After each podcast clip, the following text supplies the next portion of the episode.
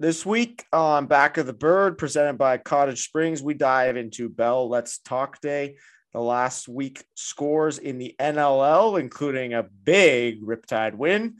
Dive into some Lion supplements. Shawn Evans hitting 800 assists and a great interview with Mitch Belisle. So without further ado, here it is, Back of the Bird.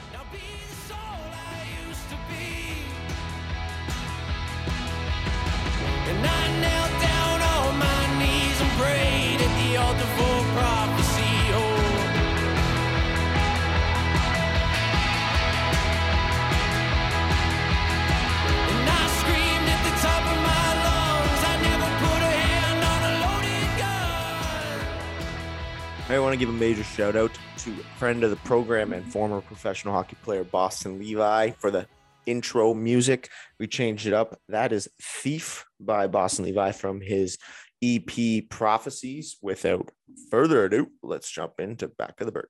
All right. We're back. Episode 36, Back of the Bird, presented by Cottage Springs. Before we get into the episode, we are juiced up we have re-signed with Cottage Springs, the best vodka soda company, vodka waters, vodka lemonades that you will find on the market in Canada. If you can, get out, try them. You will be coming back for more. We get DMs every week about these guys. But Paulie, what's going on, brother? How are we? Um, you know what? Not great. But then so this this like terrible weekend, obviously, for the Nighthawks and blah, blah, blah. So you want to talk about to make your weekend worse? Give it to me. Fly out um, Saturday morning from Rochester to Philadelphia, land, go back to the hotel, start taking my stuff out. And I was wearing a team issued hoodie and I had everything. It has like a little kangaroo pouch. So I take my wallet out, take my cell phone out, Where's my passport? Okay, I must have put it in my suit bag. Go into my suit bag. It's not there. Dump my suit bag out. It's not there. Got a backpack. Dump the old backpack out. Now I'm obviously getting more anxious and starting to freak out a little bit. Yeah. It's nowhere. It's nowhere to be seen. So instant freak out. Uber back to Philadelphia airport. Like get there. A and I'm calling them too, and I'm like trying to start this like lost and found process on AA.com, blah, blah, blah, blah, blah. Get there. I'm like, I'm like, hey, I think I left my passport on the airplane. It was gate F13, whatever. This lady calls. She's like, oh, sorry. Like they just they pulled back. Like, I'm like, okay, no worries. She's like, yeah, just you know what? Just follow the file the complaint or not the complaint, but file the lost and found thing. Honestly, they'll probably find it. I'm like, okay, no problem. I track this airplane to Richmond, Virginia. I find out what gate it's at. I call Richmond, Virginia. I'm like, hey, you just had a plane land from Philadelphia at gate, gate F9. I think I left my passport on there. Can you just call? No, sir. Sorry, we cannot do that. Blah, blah, blah. You just need to file out, file this lost and found report on AA.com. I'm like, no, no, no. Just, I just need you to call down to the gate. Anyways, then I couldn't figure out where it went next. So I followed, I followed the thing, blah, blah, blah. Then, then your mind's spinning, right? And I'm like, okay, maybe I left it in Rochester. So I call back to Rochester. I'm like, hey, have you guys found a passport? Nope. And like, anyways, if we did, we give it to the sheriff's office. I call the sheriff's office. I'm like, you guys find a passport? Nope. Anyways, I'm like, fuck it. Can't deal it now. Gotta play a game. Have a nap, whatever. We play a game. Game goes as it goes, which makes things worse. And then fly out the next morning and I don't have a passport. So I'm just like, I mean, they're going to let me back in Canada, but I just don't really know what's going to happen at the border because we flew back to Roch. Oh, okay. So I'm just like, well, whatever. I'm like, boys, if you don't hear from me either, I got pulled in, I'm in jail or whatever. So, anyways, get through. It was like, like it was so funny. Like, she's like, hey, do you have your passport? I'm like, no, actually, I I lost. I left on the airport at the airplane. She's like, why would you leave it on the airplane? Like, that was your question back. yeah, I'm like, I didn't want to leave it on the airplane, lady. Like I, I, I figured that was a good spot for it. Yeah. So anyway, she's like, yeah, no problem, but you know, you have to like file it. I'm like, yes, I think the airport found it. Blah blah. Did you get it back? Story's still going. So Okay. I get an email on we're recording Wednesday night. I get an email Monday night from American Airlines. Hey Paul, just a you know quick update. We haven't found your item, but we'll keep looking. Blah blah. blah. So I'm like, all right, that's disappointing, but least, least it sounds like I'm in the system. I'm in the I'm in the gulag. They know Yeah. they know I got something missing.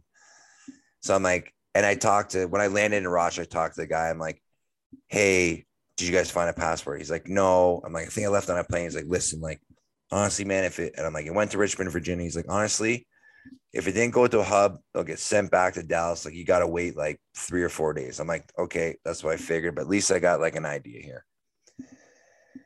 So then, whatever, let like Tuesday go after getting that email. So today, I'm like, you know what? I'm to make a couple calls. Call old Rochester again. Hey, you guys find a passport? Nope. Call the sheriff's office. Nope. I'm like, I'll call this Richmond number because I never got a hold of anyone in Richmond. Actually, I got a hold of the airport, but not the lost and lost baggage. So call them. I'm like, hey, any chance you guys got a passport? Ah, I don't know. Let me go check the safe. No. Yeah, we got one here. What's your name? Paul Douglas Dawson. Yeah, looks like you got blue eyes, blonde hair, born September 6th. I'm like, yeah, that's me. So No her back. fucking way. yeah, man. No, so no wonder you were fucking beating the shit out of Randy at the end of the game. You were all stressed because of your passport. I was asking where my passport was. Where the fuck's Give it back. passport? Give it back, John. Yeah. So yeah, that I mean, yeah, that probably did have something to do with it. So sorry to Johnny Ranigan, but I lost my passport, so I was I was fired up. But I got it uh, back. what a journey. What a tracking man. I mean, you don't want to ever do Paulie wrong because he will fucking hunt you Yeah. down. Jesus. Yeah. That's So- uh Anyways, so that was how the weekend go, but it's positive, and now we uh hey, we're turning it around. But other than that, um, yeah, man, doing okay. good. Just long, long-winded story, but I long thought story long. He Yeah. found his passport and things are good. Did they send it back to you?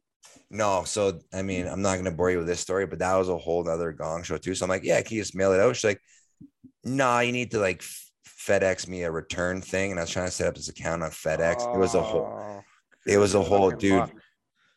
it worked out. So she, she ended up getting, anyways, I almost lost it on the FedEx tech support because I couldn't I set up this profile. Oh, dude, no, dude, my dog was playing with a bone and my son was crying. Was- this is a movie scene. man. yeah. And I'm on like speakerphone and the tech support's kind of giving me attitude. And I'm just, I was ready to flip my, my table. I was like, everything was going wrong. But anyways, it all worked out. So it was good. So you're good. So Yeah. other than that, all things considered, not Yeah, bad. we're good. We're good. We're good. Well, um, how you do? Well, hey, you know what? Let's get back. How you doing? dude, I am good. Yeah, Spirits- exactly. Let's get off the negative fuck chain me. to you, baby. Yeah, spirits are high. Obviously, just been uh yeah, cleared to practice, which is which is exciting. I mean, I think there's still still a little bit of a process here to go, but it's uh yeah, this was I mean, at the end of the day, this was kind of the motivation to get back was like, fuck, I just need to be around the boys again. Like you, I need to I need to find something to do on the weekends. I've been hanging around my place having too many cottage springs, I think. So it's uh yeah, it's exciting to be back. Like just to to get back in routine. Today I was fucking buzzing around. Like I'm dropping my suits off, booking a haircut. Like I'm, you know, chest pumped out, like just kind of ready to go. haircut. You got a good haircut, guy. Yeah, it could be the last one ever. So um, it's uh yeah, I don't know. Yeah, I got my buddy Ali, dude. I swear to God, this guy. So my buddy recommended this guy. He's over at Mapleview Mall, like the barber shop in there. And it's Wow. uh, like it's like a men's one. Like you go Yeah, in, yeah, like yeah, like do the shave of the neck or whatever. I swear to God, this man treats my head like like a like a hibachi hot stove. Like he's like no, he's not even cutting my hair. He's just like like slapping me upside the head. I'm like getting all spun around, but um, yeah, he does a great job, and he always says he's like, and he's kind of you know a man of thin hair himself. Um, Yeah. so we we you know we throw our one liners back and forth at each other, and um, he's you know he knows how to kind of dress it up and put put the lipstick on the pig to make it not look as bad. So um, yeah, man, it's exciting. I th- and I fuck, I just checked the itinerary. I got my own room this weekend. Are you kidding me? I just, So- had, I just had a meeting with Danny Mack, and uh, that's what he just said. So that's hey, can it get any better? You get your own room. Who's who's got go. it better than us? Who's got it better than us? So Let's go. yeah, I'm uh yeah, I'm excited, man. It's it's just gonna be nice just to get back into Literally even like, just to go practice, dude. Just to get Yeah. out there and run with other than like a stick in my hands and like shoot the shit with the guys, do a dynamic warm up. Like, I mean, when you when the game kind of gets taken away from you, like it's not, you know, sure you miss playing, but it's like, you know, that kind of stuff is just I felt like a kid outside in the rain looking through the window, like even just being in the group text, like reading all the stuff, and I'm on the outside of the inside jokes and Yeah. you know, even just kind of like seeing the boys get the first win next last weekend. It's like, fuck me. I wish I was there, you know? So hopefully we can keep that train rolling, but I'm, yeah, I'm excited. It's, uh, it's to be good. So, I mean, I don't know if we, Donnie, do we have the score? Can you pull up the scores from, from last week maybe? And then we'll just kind of, we had a nice long chat. Um, the, the interview this week is with Mitch Belisle, which, which was awesome. Um, so maybe we'll kind of buzz through uh buzz through you know hearing our banter back and forth too but um maybe we'll kind of start it off the top with the with the scores from last weekend maybe leave a couple of them off yeah, just two games, please. So uh Georgia on Friday, Georgia beat uh someone 12-8. Jesus Christ, Donnie, what did we just say? Wait, was that you guys? No. georgia wait. beat someone I'm just kidding. You can say it. It's fine. It's a learning. okay, Philly beat someone 18-10 the next day. And then uh Riptide beat Philly 13 to 12 on Sunday. And dude i didn't i are those didn't only realize, games? Yeah, those are only games. uh That's yeah all I'm seeing on yeah. yeah uh yeah i think so Yeah, it was just three. Because now, Uh, go ahead. Paulie, completely like I'm thinking you when you said when you told me you had a doubleheader, I'm thinking you go Friday, Sunday. You got slapped with a Friday, Saturday. Yeah, man. And and in the midst of that, you're having the most anxiety ridden nap of all time without a passport. There was no nap, buddy. Yeah, No nap. A quick, quick lay down and just yeah. I mean, so and again, I, I don't know if I, I think I said this before because then like I lost my passport in, in Greek two years ago in Greece. In or no, sorry, Greek? in actually it was in Germany on my way Oh, to yeah. on my way to Greece. But uh and I remember when the lady when I got there, she's like, Don't lose this again, or you're like you're flagged. So now I'm just like, oh, now you're flagged. no, I'm not flagged 'cause I never told them I lost this one yet. So it's good. And Uh-huh. hopefully the government of Canada doesn't listen to the back of the bird. But essentially, if you lose your podcast or geez, you lose your podcast twice. yeah, and you just You get blow this kicked off. podcast, Paul. We're Yeah. all gonna be pissed. All right. Oh my god! If that's the reason we get taken down, if you lose your passport twice, I don't know how many years, but I'm assuming losing it twice in three years isn't great. That you have to reapply every year, and there's like a whole process. So could you imagine trying to apply for uh, a passport every year? Anyways, this doesn't have to happen now. My wife bought me a brand new, beautiful crossbody fanny pack that's gonna be my travel and keep everything in there. Don't put anywhere else. you so you're you're yeah you were you've been eyeing this crossbody fanny pack probably. Yeah. You just you just lost your passport on purpose, so you had an excuse. She said it was super. She said it was super expensive, so couldn't afford it this year. So yeah, I just did the old fake loose passport, made her buy it for me. Love it. I love it. That's too good. But dude, hell of a weekend coming up here. Yeah, the world world record, the world World record, most lacrosse games ever, seven. That's uh that's gonna be a complete madhouse across the all distribution platforms. But it's uh dude, awesome. Like huge, huge for the game. Flipping back and forth. Like it, yeah, it's just uh it's gonna be great. So it gets me going. I'm excited.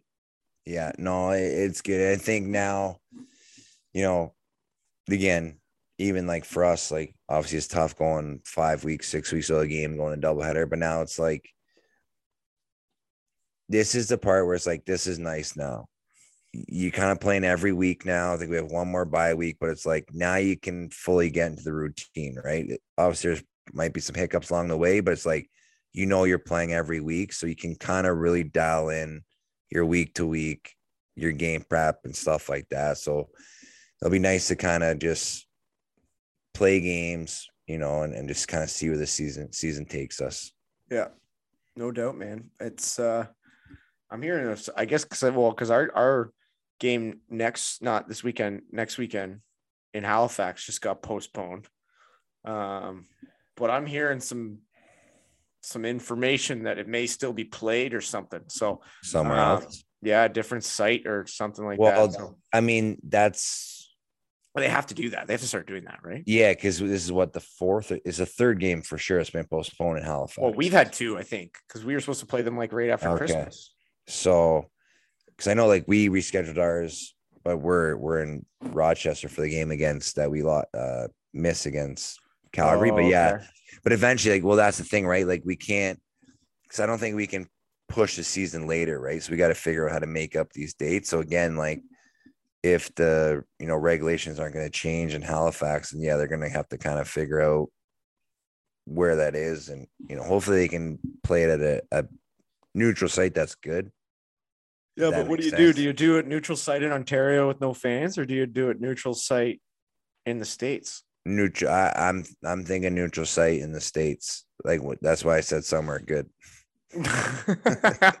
Because That's a good point. That's because Ontario's shit. Well, I don't know, buddy. Those truckers, they're gonna save us. Yeah, They're gonna get us out of this. Who knows? But Don't uh, blow me. Hey, Donnie's his eyes twitching. Don't. yeah, yeah, we're not doing it. Um, today's also a pretty big day.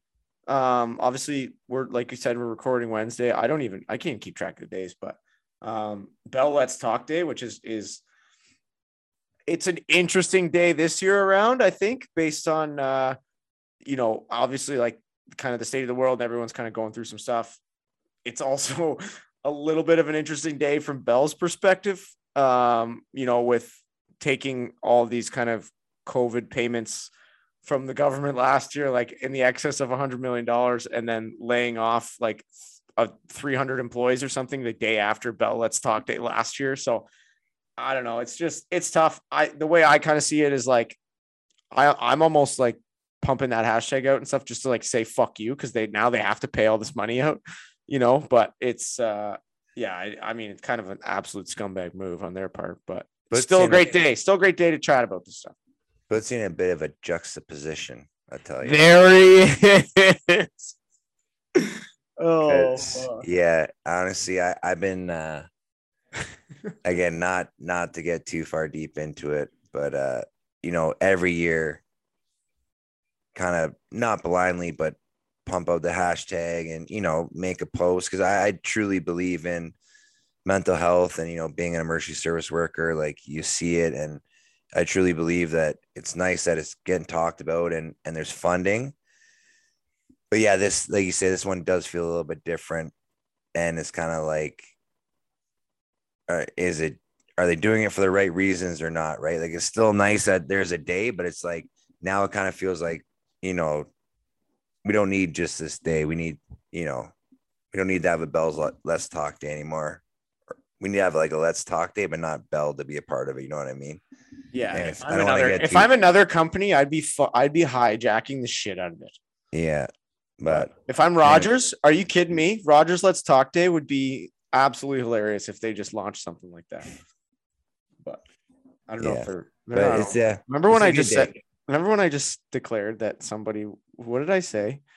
That Emma or the soccer team was owned by MLSE or something? I think Yeah, you said yeah. that. I think you said the Or said- Raptors. No, it The was the Blue Raptors were owned Jays. by, or the No, Blue it was Jays were owned Jays, by yeah. MLSE. That's it. yeah and i was just so inc- incredibly incorrect but um but yeah great day i mean whatever ton of money raised for a good cause um but yeah talk about it all year that's the biggest thing and i i don't know if, on from my perspective on that on this on that side of stuff i've kind of get gotten like sick of the like narrative hearing over and again like nobody's alone. You know you can kind of do this together. Like you know it's okay to not be okay. Because they just feel like catch lines you know? Mhm. um i think giving at least like even if it's like personal experience of kind of like what you've gone through and like what's worked or like something like that like then it could just spark an idea rather than just seeing 20,000 tweets of saying like you know it's okay to not be okay. It's like all right you know i got it i don't feel good and i know it's okay to not feel good but like you know what's worked for you or what you know what can i do or what are, what are some lifestyle changes you know So- yeah how do i get out of the hole or how do i yeah you know, maybe never feel okay, but like, how do I deal with this not being okay? I'm Yeah, glad it's like- I'm glad yeah, it's okay, but Yeah, thank do you for telling me. Thank you for giving me permission to feel shit. But like, Yeah. what's it's the you know, what can I do? It's the same thing as the people that say correctly that mental health is no different than regular health. It's like, okay, I agree with you, and it, it is true. But like, okay, so like, where's my medicine? Where's my healthcare? Like, Yeah, you know, what what can I actually do about it? Just recognizing that isn't enough. So I mean, it's a bigger topic, but I, I'm with you guys. And um, even if you don't support the organization today, um, support the initiative and yeah, and exactly. That's reach out to the people that that are in your life. That's a great point. And uh yeah, it's just yeah. that's it. no, you, had, it's just you had another juxtaposition in there. Yeah, Are you well, it's going to just say a like- juxtaposition? You're teeing it up. You- I know, not. It's just like it's crazy because again, like you know, it is important and like just you know, before getting into the whole COVID thing, it's like I remember someone being like, you know, next Bell, let's talk. We'll see if the government like steps up. But it's like, you know, this whole thing might be worse for mental health than like any other thing, right? But we never really touched on that. It's just, anyways it's uh like you say support the initiative if you don't want to support the company but again the initiative is is great and it's good to again talk about these things and again i know from from experiences like in in emergency services again talking about experiences and stuff like that definitely helps so again like and i think that's where the whole like let's talk is is not just saying hey yeah it's i'm not feeling good or hey it's okay if you don't feel good or you know you're feeling shitty but it's like this one time this happened i did this this is how i got out of it right? And i Yeah. think and i think that's kind of the one thing that's helped with this let's talk is people are more adept to be like talk about these dark times that they've gone through. So um yeah I like it. And yeah, well, I think one of the things that can drastically improve mental health, a little bit of exercise. How are we going to recover from our exercise, Paulie? i tell you first thing you're gonna do is you're gonna take the ishkoda Yeah. because I took that the other day and I was absolutely buzzing in my underground gym. I will Yeah. find an underground gym. You can't keep me out of the gyms. No, you can't. uh, Yeah, no, it was great, man. You're obviously gonna take the lion eyes. You're gonna get on there. So my code hasn't been working, but I just got confirmation the code's working. So it's Paul 20, it's Dan 20. Do whatever one you want. Again, they got the new products, they got the multivitamins, they got the creatine, still got the greens, still got the protein. You got the vegan protein now Mhm. and we got the two different pre-workouts. So you want to get a little more fired up, you take Dish Coda, got the caffeine. If you don't want to get fired up, just stay with the old Nimki. Yeah. So and then we still got the BCAs, EAAs.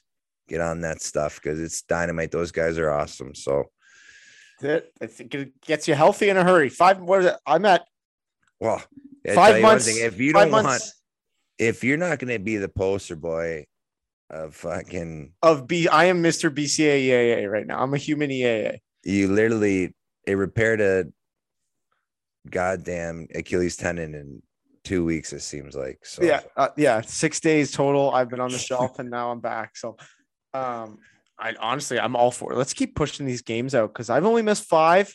Can you imagine only missing like Yeah. seven, eight games? yeah, imagine you play a 12 game season. Oh fuck! That, I think that might beat my career high. I know. That's awesome. That'd be So- crazy.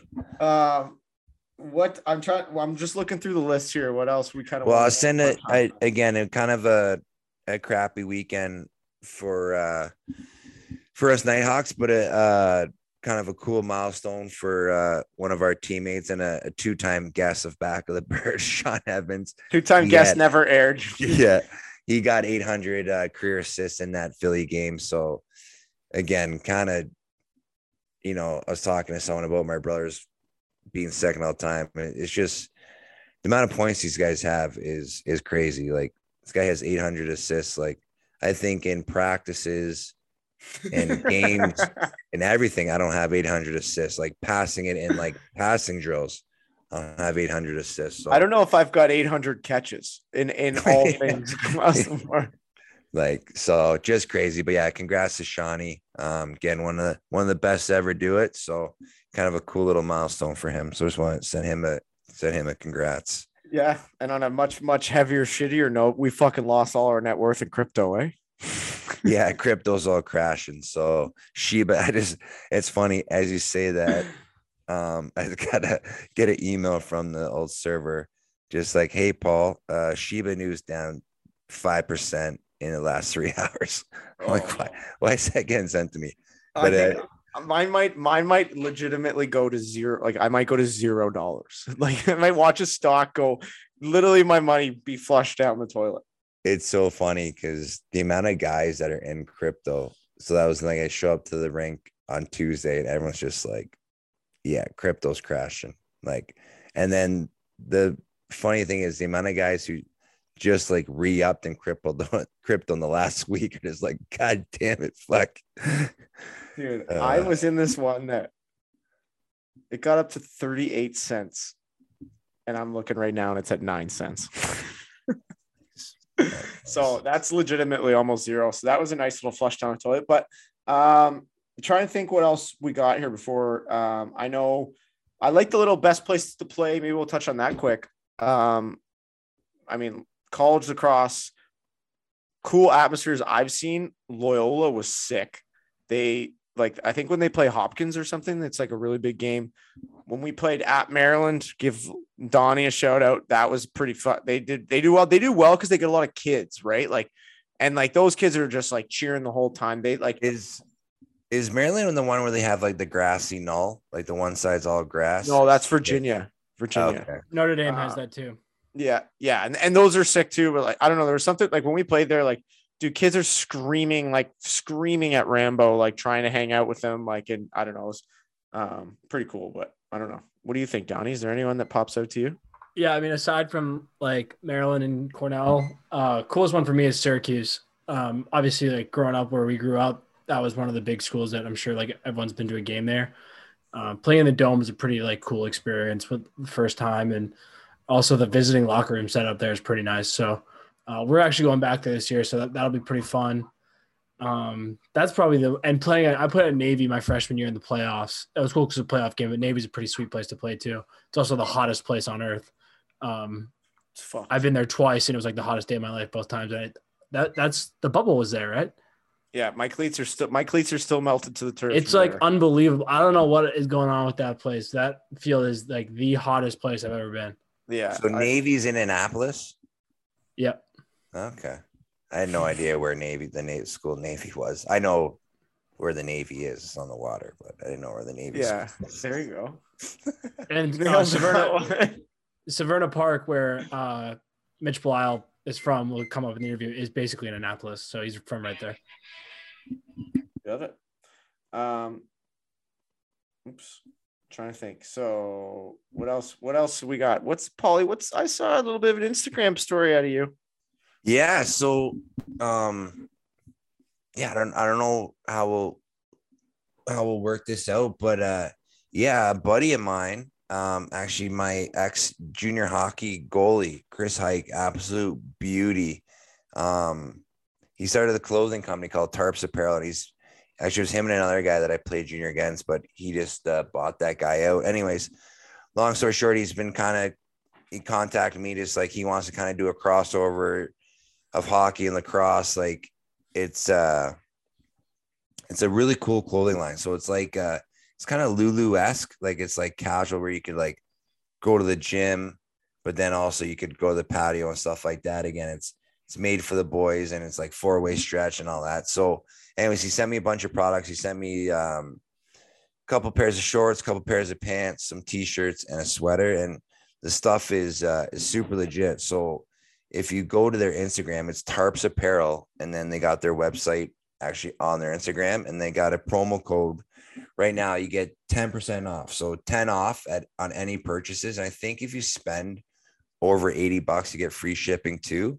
And the one good thing is like if you like Lulu and stuff like that, it's it's not that expensive stuff. Like it's not as expensive as Lulu, but kind of the same quality and a little bit more like uh hipsterish, I would say Ooh, and the the pants are kind of hipsterish, but uh, yeah, so far I like it. So uh, yeah, I'll, I'll put some more uh, Instagram stories with the old t-shirts on, and You're gonna, yeah, you're gonna have to do the the model ones. I think that'll get the people going. yeah, and I'll do it with Mac now, and Mac's just an absolute truck, so it'll be funny to see him this time. What a able- specimen. won't even be able to carry him this time, but Yeah, try my best. He won't fit in the mirror; he's too big.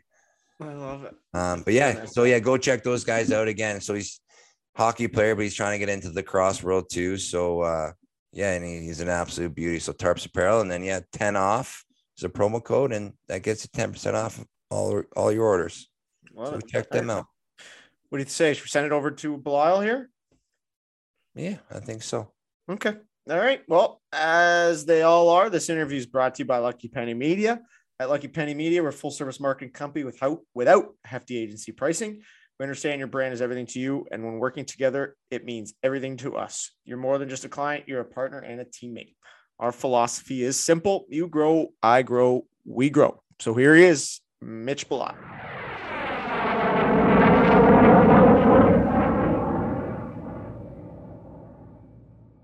All right, now we're pleased to uh, welcome on. He was an offensive midfielder in high school before he switched to a long pole, where he went to Cornell University. He led the Big Red to the Final Four as a captain, earned first team All American honors, and was named the Division One Defenseman of the Year. He was also elected to the Sphinx, Sphinx Head Society, the oldest senior society at Cornell. We'll have to get into that one. Once in the professional leagues, he excelled in the MLL, the Boston Cannons, but more importantly, in the NLL, he played for the New York Titans, Boston Blazers, where he was an All Star, Minnesota Swarm. He also played for Team USA in a couple World Championships. He has then switched over to from playing to be one of the best color guys in the sport today. Please welcome to Back of the Bird, Mitch Belisle. What's up, buddy? so fired up to be here. I, it's gonna be weird listening to my favorite podcast and being on it. Hey, that's that's what we do. We try and make dreams come true on this podcast. You know, Appreciate you taking pity on me and inviting me on. fantasy camp. It's fantasy camp week here. Yeah. That's awesome. What's so what's going on, buddy? How are you? Great. Looking forward to uh, you know another another week. Seeing there hopefully the Riptides continued climb. Hopefully the uh, we won't talk too much Knighthawks and No, they'll get back on back on track here shortly after a tough weekend. for sure. Yeah, we were just talking. So you're uh, you're living in New Jersey nowadays. I'm in West Orange, New Jersey. Yep, living the suburban suburban dream. Got a five year old and a three year old, and well, you know, house with the yard and all that good stuff. White picket fence or no? No fence, far Ah, cry. okay. No dog, no dogs, so no fence needed. But far cry from our Boston Blazers den, Yeah. which I can't wait to. I can't wait just thinking about the stories of that place. It's, Oh, he's got the gonna, juice, got the juices going. you think we're gonna get into that on this podcast? we, we might have to talk about Yeah, it briefly. yeah. Uh, dude, that's awesome. Uh, yeah. So I mean, well, I guess yeah, we'll start kind of at the beginning because fuck, man, it's been a long time since obviously like me and you played together, including those Boston Blazers day. But you're you're a Massachusetts guy, right? Is that originally where you're from?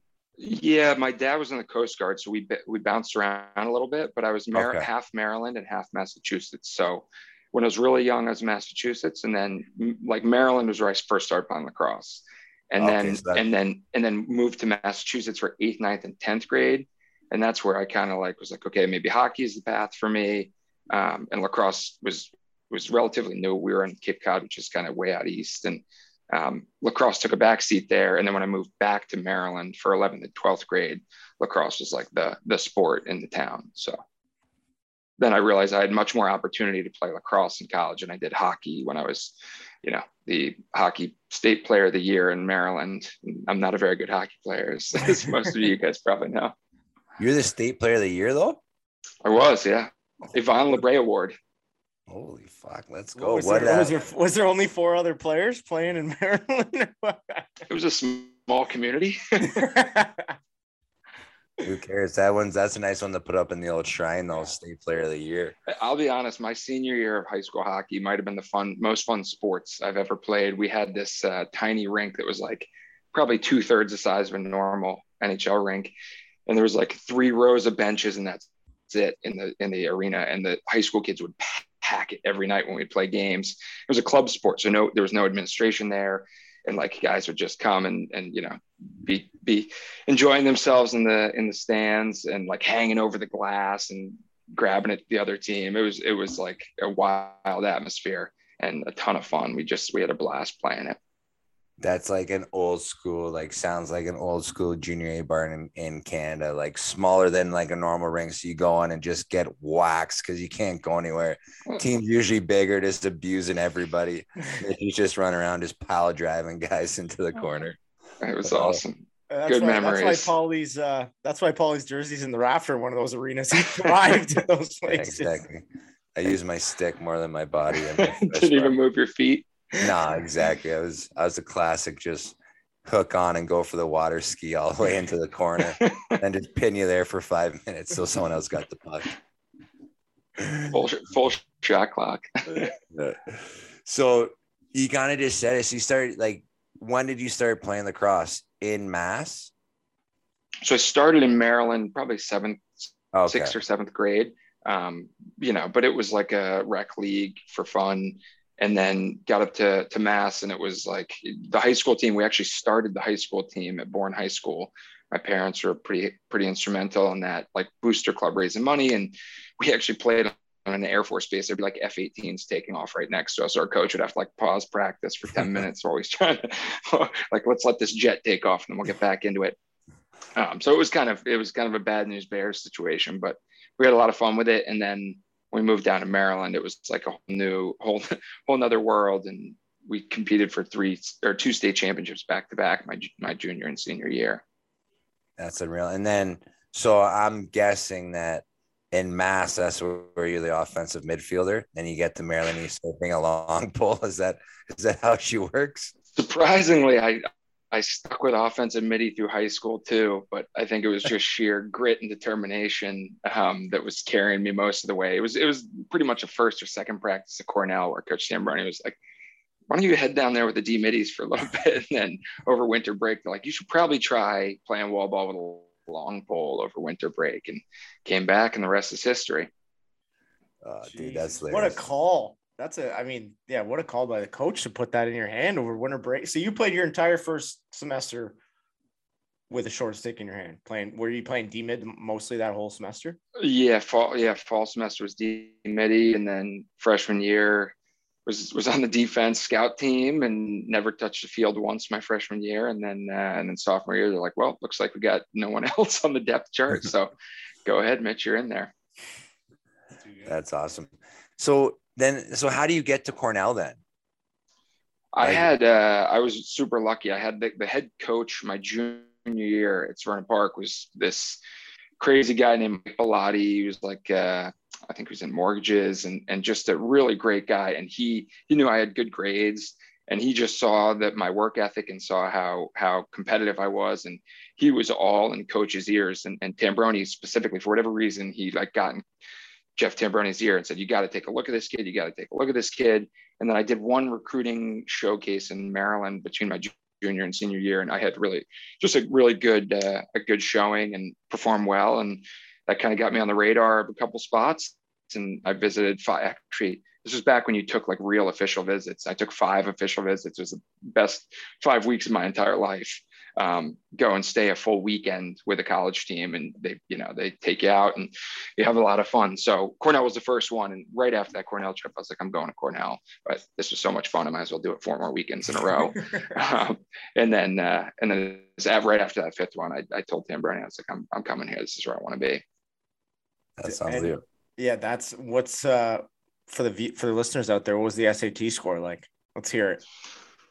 Oh, what this was back in the days of 1600 only, because now I think they got three parts to it. I think it was uh, 13, 13 something, 13, 10, 14, Hey, 14, alright. 14, 10. It was 14, 10.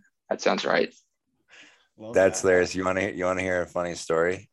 Uh, Always. Love to, love to. that's why I'm here.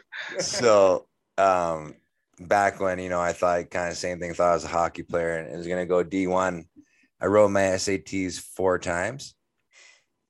And same thing, it was in because we're the same age, right? You're in 85, Mitchie.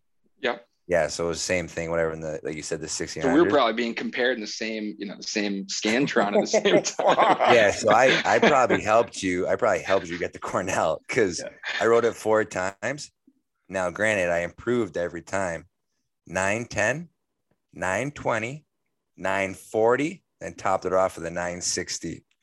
It's steady improvement. That's all you can ask for. Isn't it like After- isn't it like a thousand to get through clearinghouse? I think if you write your name, you get a thousand points. or something like that. you spelled your name wrong. I was going to ask what you got on the other part. Yeah. By the fourth one, my dad's like, dude, are you like, what are you even doing? I'm like, ah, it's just a tough test, man. You know, I just can't, I just can't get through it. I think yeah, I think you just didn't take it enough times. You, you put six or seven more times on there, you're going to the Ivy League. I ran out of time. That's all that happened. Oh man. So where were the other um before we get into Cornell, because obviously like we got another big red alumni is our producer Donnie. He wants to dive in and I, I kind of want to dive into because Cornell is obviously, you know, historic school and all that. But where were the other five where were the other four schools you went to go visit? So I, I actually looked at Air Force Academy, and that was one of the cooler trips because at the time they were undefeated in football, and Notre Dame was undefeated in football, and they played the weekend I was there, Wow. and College Game Day was there, and it was the most lame pregame and postgame ever before that, and I was like, well, it's pretty sweet, but you know, I don't think this is the college experience I'm looking for. Yeah. Um, but I looked at uh, Dartmouth, and that was a great time. I looked at Lehigh, which I was very close to going to Lehigh, and then I went to Loyola in Maryland, which was uh, an interesting experience as well. Okay. Awesome. So obviously, yeah, like you say, you, you choose Cornell and then you know that first year you say you don't play and then become they give you the long pole and then you kind of start excelling at long pole and then you know obviously like you kind of mentioned before even like when i played with you in boston like your work ethic was always something kind of separates you apart like from other players and and stuff like that um what like what after taking that long pull kind of like what made you like successful and, and kind of take it to that next level Yeah, man, I think it's crazy, but it probably, but the biggest, by, by far, the biggest influence on my Cornell trajectory was the death of George Boiardi, who was number 21. And um, he was a senior my freshman year. And so the third game of the season, he got hit in the chest with a shot in a game and had commotio cordis and passed away. And the, you know, it was like a crazy turning point for the entire program. Um, but we rallied around it. And I think that drove so much of how, like, actually, that that's a poem about George. And there's like a, you know, I've got my son's name, George. There's just a long, deep, and rich history of kind of how that impacted our program. And, and Jonathan could probably talk about how it's still kind of going today. Um, but that was a huge influence. I don't know that I would have had the success or we would have had the success had that not happened just because of how much of an impact it made on the culture, the program, us coming together. I mean, it's like a, a life-changing event that when you you can go two ways, and we went the way of like let's honor George and let's honor what he was all about.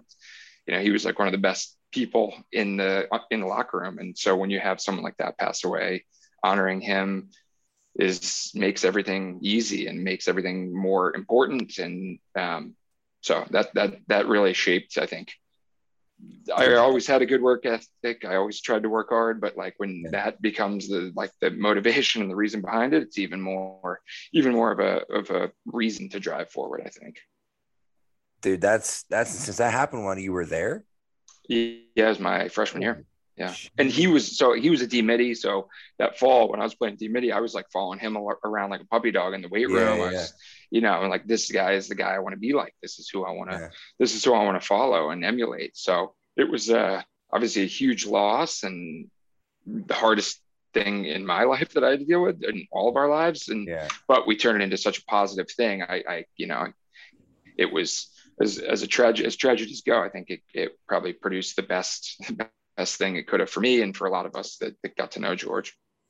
dude that's that's incredible. I didn't know that man. That's amazing. Obviously that's kind of cool. That's again donnie if you want you can kind of take over from here but it's kind of cool that it's still it didn't die like it kind of keeps going on too. That's that's incredible man. Well, there's a there's a Jon Gordon is a uh, Cornell alum who wrote a book called The Hard Hat, and that's it's a lot of teams read that book, and so I've gotten to talk to some teams about the Hard Hat book, um, but it, it talks about just the lessons that George imparted on the program and how that's continues to influence the culture at Cornell lacrosse and make an impact in the world today. So that's another cool way that it's continuing to impact generations beyond just Cornell lacrosse. Yeah, that was going to be actually like my first question um, because, you know, it's kind of this cool thing where George is like a hero to so many of us now. And, you know, increasingly it happened a lot like longer and longer ago. So someone like myself, I never knew George, you know, most of our coach, very few of the people actually still in the program ever knew him or, or talked to him, but he's still like a, a hero for so many. So maybe I was just going to ask, like, there's a cool story in the hard hat book about uh, you and George in the weight room together. Maybe you could just share like a few stories of kind of who he was. I know like now we like to say he was the greatest teammate that ever lived, which I think is a pretty incredible like way to look at it. But maybe just like some anecdotes that come to mind that that make you think of like who he was. Yeah, I mean, I think one one thing that uh, that comes to mind is that we were playing. We have uh, like a 30 yard by 45 yard indoor space where we do if it's like really like two three feet of snow then we'll go in there. It's like the only time we go in there. And we were doing a six on six practice and and george slid and knocked the guy out cold. Like i'm talking like arm straight out. And you know that's just the style he would play but he was also the first one like kneeling down next to him making sure he was okay.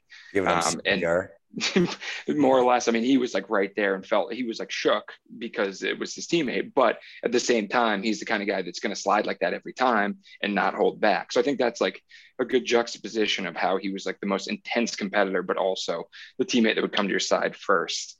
Um, and then like on the lighter side, like my recruiting trip, actually, uh, we got, we, he drove like 20 of us back to North Campus uh, in his car because he wasn't drinking and we'd all been out watching another guy perform at this at this bar. He was a guitarist, and and so he drives us home, and we get pulled over, and the cop is like, "All right, everybody out of the car," and like literally like seven, nine, 15 16 guys pile out of this car and you know we're it's it's a college thing and he's like you know you're okay you're not drinking you're fine you guys walk you're good there. But just that's the kind of guy he was. He was not going to let anyone anyone walk in the cold in Ithaca. He's going to make sure everyone got home safe, and he drove them home. Um, so that's just the kind of person he was on and off the field.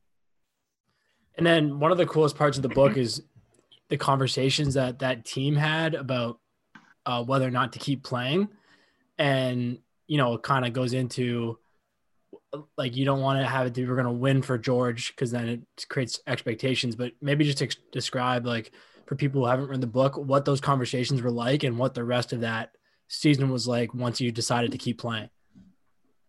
So we were going to spring break right after that happened, and so we actually drove down. We were going to drive down, bus down to like UNC. We we're going to play UNC and we we're going to play Duke, and we drove to um, DC, which is George's hometown, for his funeral, and then we kept driving and went to spring break. And we're kind of like, we'll see what happens down there. And I vividly most mostly remember a football game that we played where we're just everyone's kind of just getting back to somewhat normal, and we were we were playing like a, a flag football game, and I think we all sat in the end zone and talked about like what do we want to do here? And and you know do we want to keep playing lacrosse? Are, are guys afraid to play lacrosse right now? And that that it just kind of organically came out. It's like we like if george was here he'd be like you better be playing. Like we want to play. That's the competitor that he was he was. But at the same time like you said that that win for him you can't you can only control so much in sports. But if you give a Boiardi like effort you can control that every time. So that was kind of the motto that was that was instilled in us. And i think that was you talked about Paulie about like what drove you like that drove me you know. I remember vividly working out and being like you know this is how george would have worked out. This is how he would have prepared. Um, and that's that's kind of what drove us and motivated us all the way up until made it to the final four my senior year. So goddamn Zack Greer. I'm realizing uh, after like obviously just to kind of you know on a lighter note, I definitely wasn't qualified for the Ivy League thing when you just used the word juxtaposition halfway through that story and i i just spent five minutes googling it because i'm putting that in the back pocket and i'm going to use that. My goal is to use that the next week here because that's like what a fucking word. Holy shit. Do you want Han, do you want the meaning of it though? You can't just use the word. You know that you need to know the meaning. No no no. I'm going to be if you throw spaghetti at the wall it's bound to stick here in one of the sentences use it every every other weird every other sentence you'll be good eventually. That's it. Oh, uh, but sorry to interrupt you, Donnie. And then, I mean, speaking of the lighter note, one of the things I think is pretty cool that people don't know about George is that he was the president of the fraternity. So, uh, just a question: like, did you live in the house in your upperclassmen years, and like, what was that like? Because, like, we've talked about that with like Zach Currier, their kind of experience at Princeton, but the houses at Cornell, I wasn't in one, kind of changed what the lacrosse players did, but like they were pretty big. So, I guess just kind of describe what that was like if you did live there. I did live there. I was also the president of ATO at one point. Um, I was also, I think, the final the final president while the house was on campus before we got asked to leave. Um, not so politely. I mean, this place was like it, it is. It was straight up animal house, and it got worse and worse until we got kicked off. But I mean, at points there were holes big enough that you could walk through, like walk through holes in the walls. Guys would just punch a hole, and then another guy would punch a hole, and eventually it was i remember the fire marshal came to a party once and he was like that is like that is the most this if if a fire broke out in this place like it would be an inferno in two seconds. He's like i think that was uh, ultimately the straw that broke the camel's back but yeah there's i could go on for hours about the ato stories. I mean probably like if you just want a good like grimy how dirty was it? It was like we would we would uh, every day we would find a dead rat in the sink because people would do the dishes and like leave the water the rat would fall and then die in the sink so that's that's like the level that we're talking every day. And how many guys would have been living in that house at a time? i think there was like, uh, like 30 25 25 30 it was like two floor i mean these, these are like man these are like a, it's a mix of a dorm and a house. It's like a mansion. I'm trying to think there's probably like six to eight bedrooms on each floor. Some are doubles so probably probably 20 25 Wow.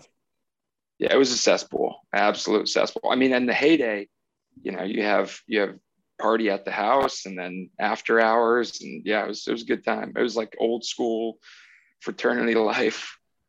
Cell phone cameras did not exist then. That would have been what, like your junior year, probably.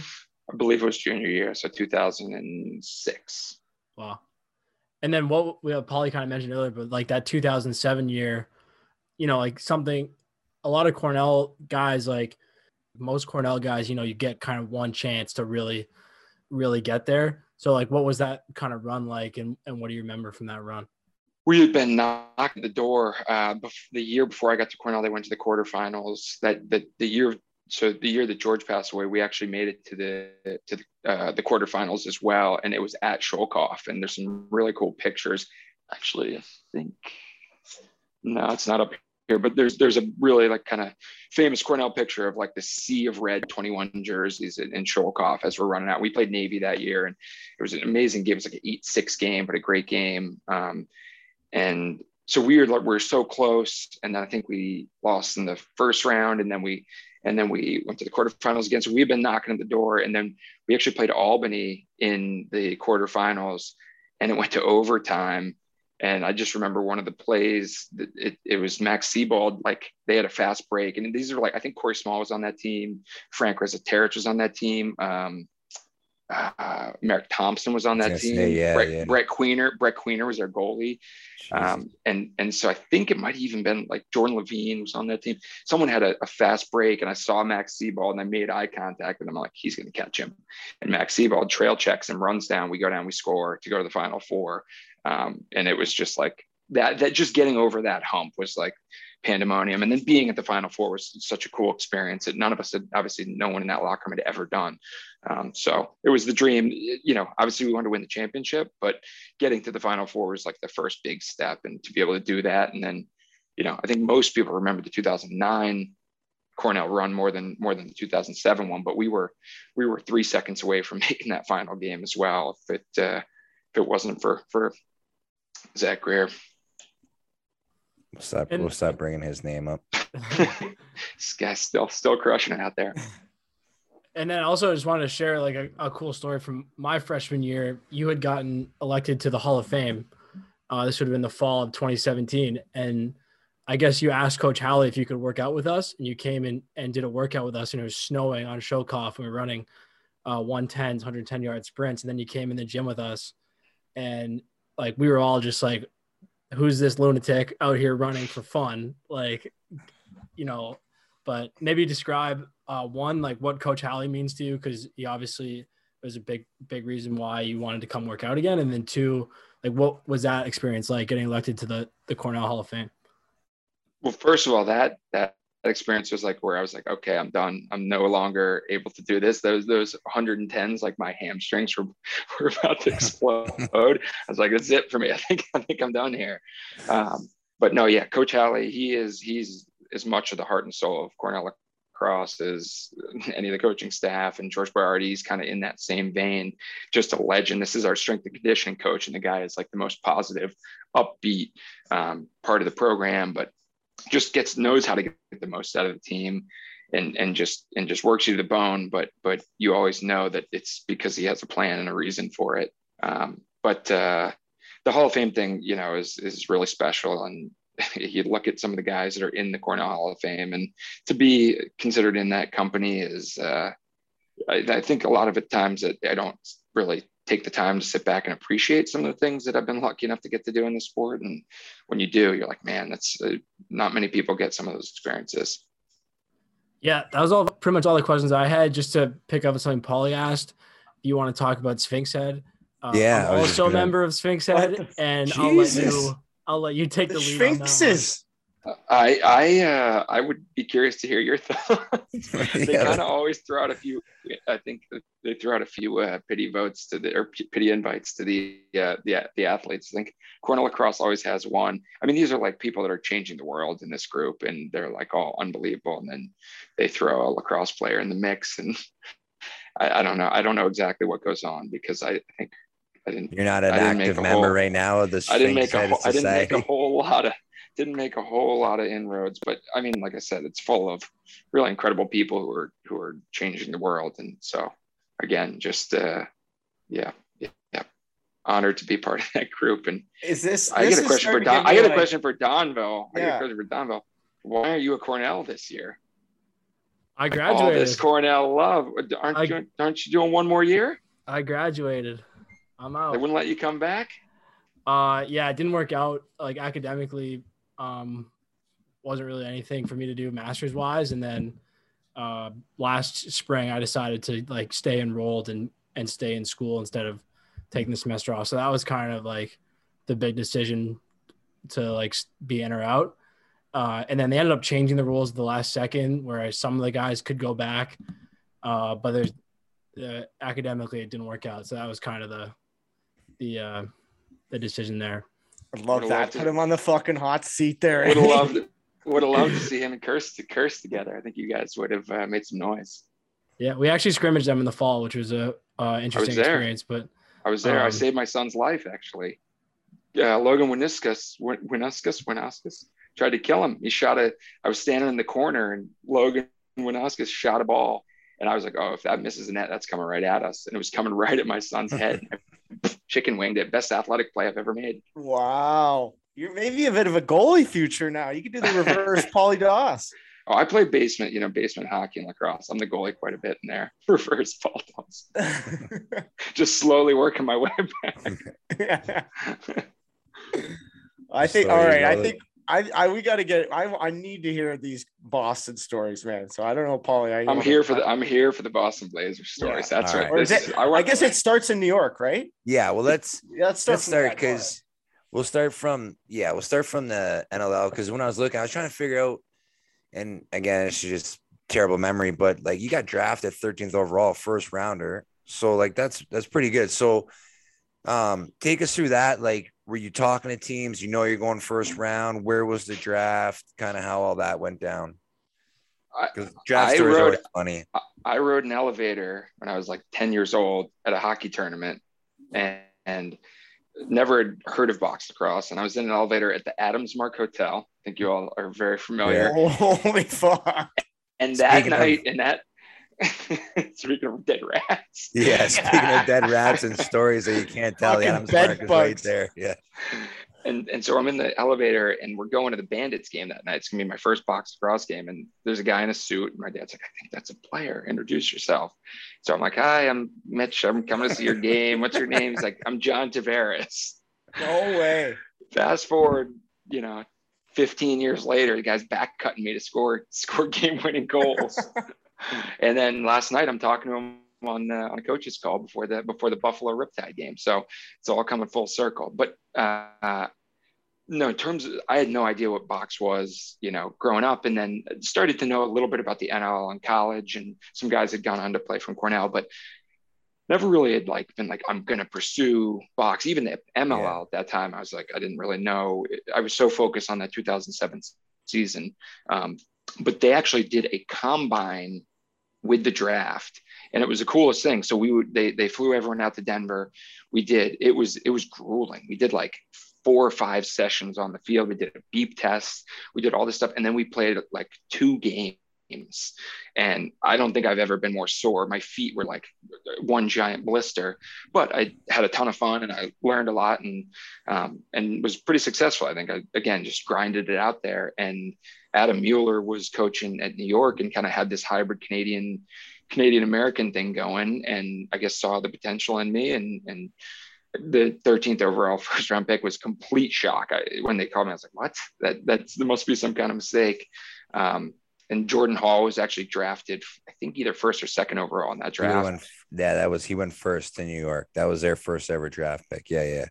Yeah, so it was him, me, and then um, we had like like Vino was in net, um, and then we had the Orsons, we had uh, or sorry, John Orson, we had the the Pisers, um, Ryan Boyle, Casey Powell. Uh, it was just an awesome group of guys. Pat Merrill was on that team. Mm-hmm so just a great group of guys and like i think you know i again all these things are such a mix of like just lucky circumstances where i had coaches that, that taught me the game i had teammates that were like oh, i'll show this american how to do it and we had training camp in Rahway, New Jersey, this like real dump of a town. And I remember driving out there and being like, what am I doing? And, but having a blast. And, um, yeah, and then I was like hooked after that that first game. There's like a, a story of people that were were there. I like literally ran my very first shift. We are in Portland playing against Dan and the LumberJax, which best one of the best logos and team uh, teams out there.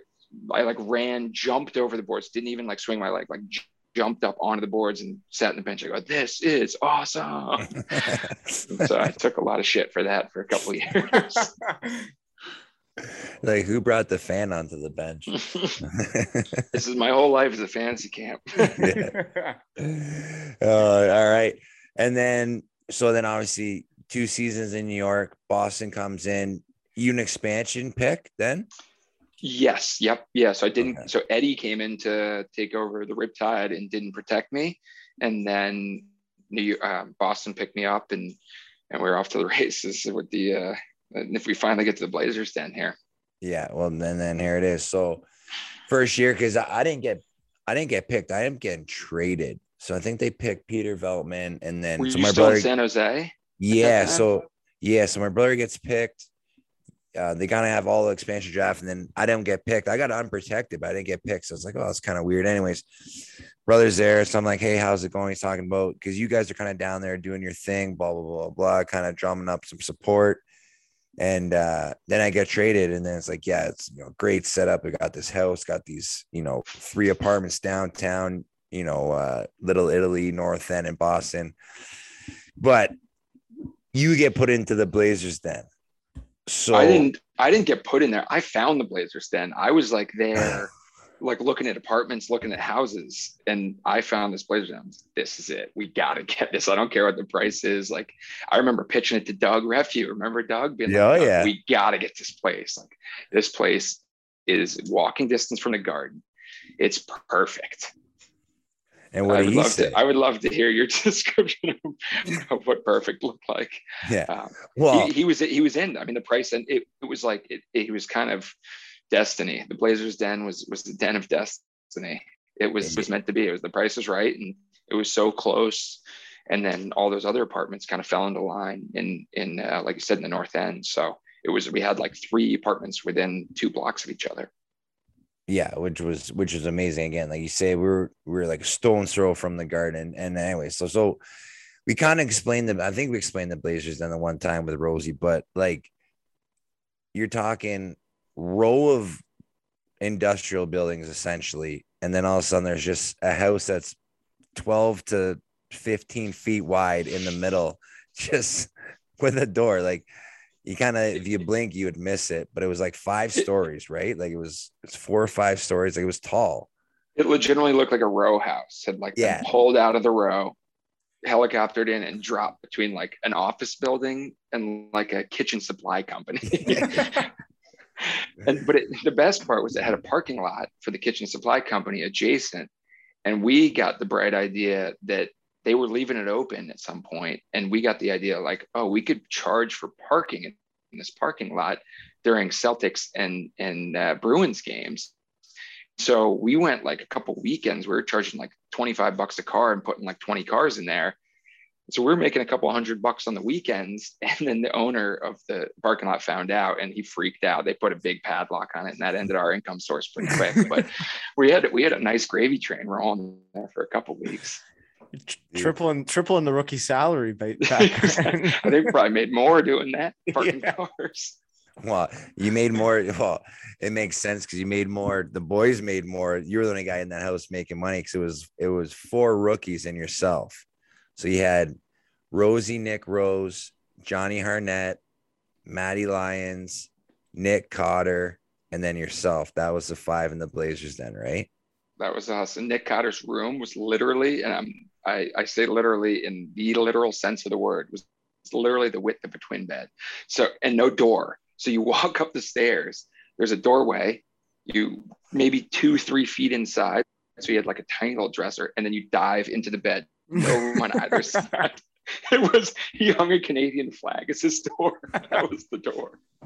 Rosie's room, you had to walk through his room to get to the bathroom, the only bathroom on that floor Oh, um, lions lions in my room was on the roof and it was like i think the ceilings were like six feet tall you know i'm not a tall guy i'm 5'10 but like six feet that's right at the edge so yeah this place is like a fun house Well, speaking of Funhouse, I mean, take us through. I mean, after pretty much every Boston Blazers home game, you know, West End Johnny's are the greatest bar. Then, then back to the old Blazers. Then, um, you got you got one story or like one night that kind of sticks out as far as like an after party or anything that sticks out from from those nights of the Blazers. Then, ironically it's actually like post blazers that uh, that sticks out the most the final four 2009 was in boston and uh, and most of the guys had moved out but cornell was playing in it. So cornell played on saturday and all my cornell teammates and buddies and friends came and and like came into the house because everyone had moved out. And so there's like nothing but mattresses in the place and there's no furniture. And we have like 20 guys like squatting in there and Cornell wins the final four game again they smoke Virginia. And you know we've got we throw a rager. There was like a who's who of lacrosse world. Like Junior was there. Shawn Williams was there. And I'm I've, I've heard like stories to this day of guys being like oh yeah I was there. Oh yeah I was there. Yeah. like guys all around the league or at this anyone who was at the final four that played lacrosse ended up coming to that party. Um, Dan Cocoziello who's like a Princeton legend he fell. I saw him fall over the over the there was like a little table that was maybe the only furniture we had fell face first on the floor and the next morning i came down he that was the same position he had, he was in. Cups all around. Just slept there. literally stayed there all night. Um, but yeah that was that was like you know one of the most fun weekends. And then and then cornell loses in that crazy 2009 game. All my friends leave and we have to move out of the blazers den. So it went from like the highest of highs to the most depressing of lows that memorial day monday. Oh, dude. And then, like, in that first year, Boston, the one thing, like, you, you're talking before, like, yeah, there's no cameras and stuff, but you, you, my brother, and me a little bit, like, we're the original content cowboys, man, making videos in Boston, doing shit. i meant to i meant to go online it still exists somewhere Oh, dude, I, I did a deep dive like a month ago. All the videos are still there. Yeah, we did. We did good work. We did good work. The dance one with you, you were the star of the show, and the dance one, Rosie crushes it in the super bad knockoff. Yeah. We got to, we got to, we got to, we got to see if we can get those in the, into the features at halftime during these NLL games. seriously bring it all back man but um just like you were working for the team kind of just take us through like just doing everything first year team again, living in the Blazers den with a bunch of crazy Canadians Well, just the whole team's crazy, and then just kind of doing all that stuff too. Yeah, it was it was fun. I mean, we we were doing like a school program, so I think. Did you ever come out to that? I know Dan Did a couple, out to a yeah. The, those. the lead, right? The lead. Yep, right? yeah, Yeah. Lacrosse education, A and D. Never really took off, but we no, surprise, surprise, surprisingly, it didn't roll off the tongue. Um, so we would go out to schools and introduce, and a lot of times we went to like rougher areas like Dorchester and some of the lower income areas, and uh, and we would kind of show them a video, put on the gear. We'd bring a kid up and put on put on the box gear and talk about the rules, and the kids loved it. Um, and give them some tickets. I don't think we were hitting the exact target demographic we were looking to get out to the to fill to fill the old garden, but uh, but we had a ton of fun doing that. And then we were, I was thinking back to that. Remember that maroon? We had like a 15 passenger van that we Oh, would yeah. take to practice. It was parked at the garden. So we'd all walk over. It'd be like 10 degrees out. We'd walk over, scrape the ice off of it, pile into the van, drive 30 minutes to the suburbs for practice, hit up uh, Cheesecake Factory on the way back. And, and, uh, yeah, those are, those are, uh, those are good times, man. That was a lot of fun. that Gary van- Binning, Gary Binning. I thought about Gary Binning the other day.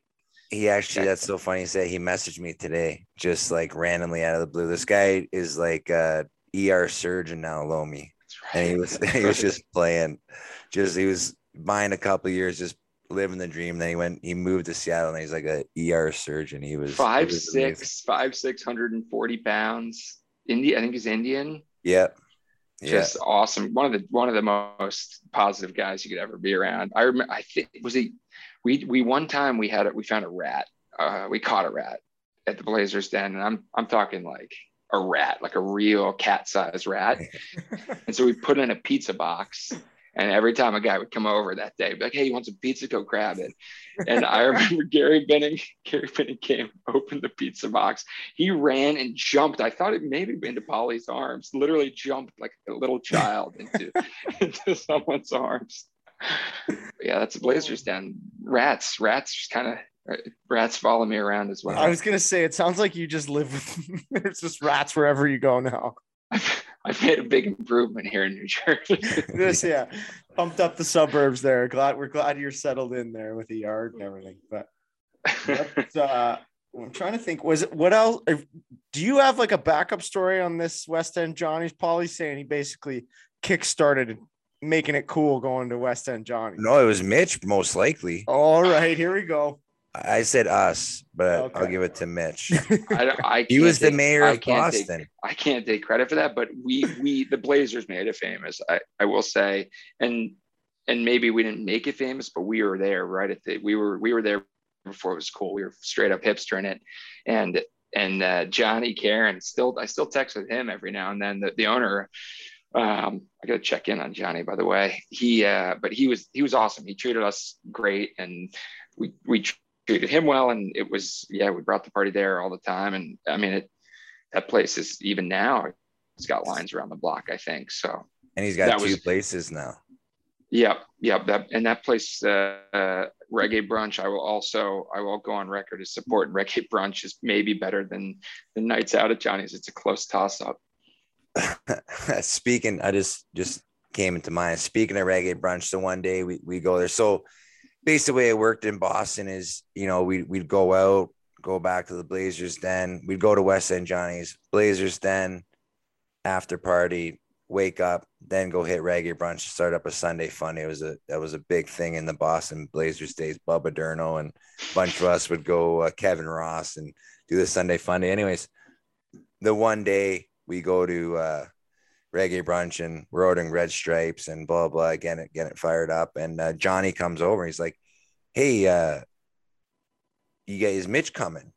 And we're like, "No, he's got something to go on. He, he, either a girlfriend or something. He's not coming." He's like, "Well, he, he left his card here last night. His his visa." And we're like, "Oh, really?" He's like, "Like, hey, do you mind just?" So, anyways, we're like, as a joke, do you mind if you put this whole reggae brunch on his credit card? Oh fuck. So he's like, Yeah, no problem. So the boys just the boys Digital just- security, it's fine. yeah, exactly. The boys just abuse it, but I think we may have paid you back. I don't know if we fully paid you back, but yeah, we had a nice Sunday fun day at, at Johnny's on the side. At, I still Uh, still have not financially recovered from that. I'd be in a bigger house in a nicer part of Jersey right now. yeah, it might have been the 27 beers Bubba Durno drank, but uh, I don't know. Anyways, yeah, I just remember that one. It was pretty funny. So then obviously a couple more years in Boston. Um, second year is pretty fun too. And then that third year, I leave. You're still there, right? You play three years in Boston. Sounds right. Yeah, I stayed until the end, until the bitter Yeah. end. Yeah, I went down Yeah. with the ship. Because when I look, yeah, when I looked up the stats, I said you because I was trying to think, I'm like, I thought maybe you left like when I got traded, but yeah, so they fold, you obviously get picked up by Mini. Yep. Yep. Picked up in the dispersal draft by Minnesota and had just started dating a girl from St. Paul, actually. So it's kind of a strange timing thing. Who is now hmm. my wife. Okay. I was gonna say I don't know if where you want us to go with that. well, I was trying to figure out a follow up question there. Like, well, well, and I, I I mean worked out. Worked out. Yeah, one of good. the one of the funniest things is eh, one last thing in- in Boston, and we won't touch too much on Mitchie's love life, but the girl he was seeing at the at one point in Boston was a Boston Celtics cheerleader, and uh, I had a bunch of friends come down. They're actually my sister's friends. And the one guy was like, uh, again, he used to like write blogs. So, anyways, he came down to Boston for this weekend and, and wrote this hilarious blog about. And one of the funniest things is he's they came back to the Blazers den. So he's writing this blog and he's like, they were like, I hate to say it, they're probably 35, 36 at the time, like my age, me and Mitchie's age.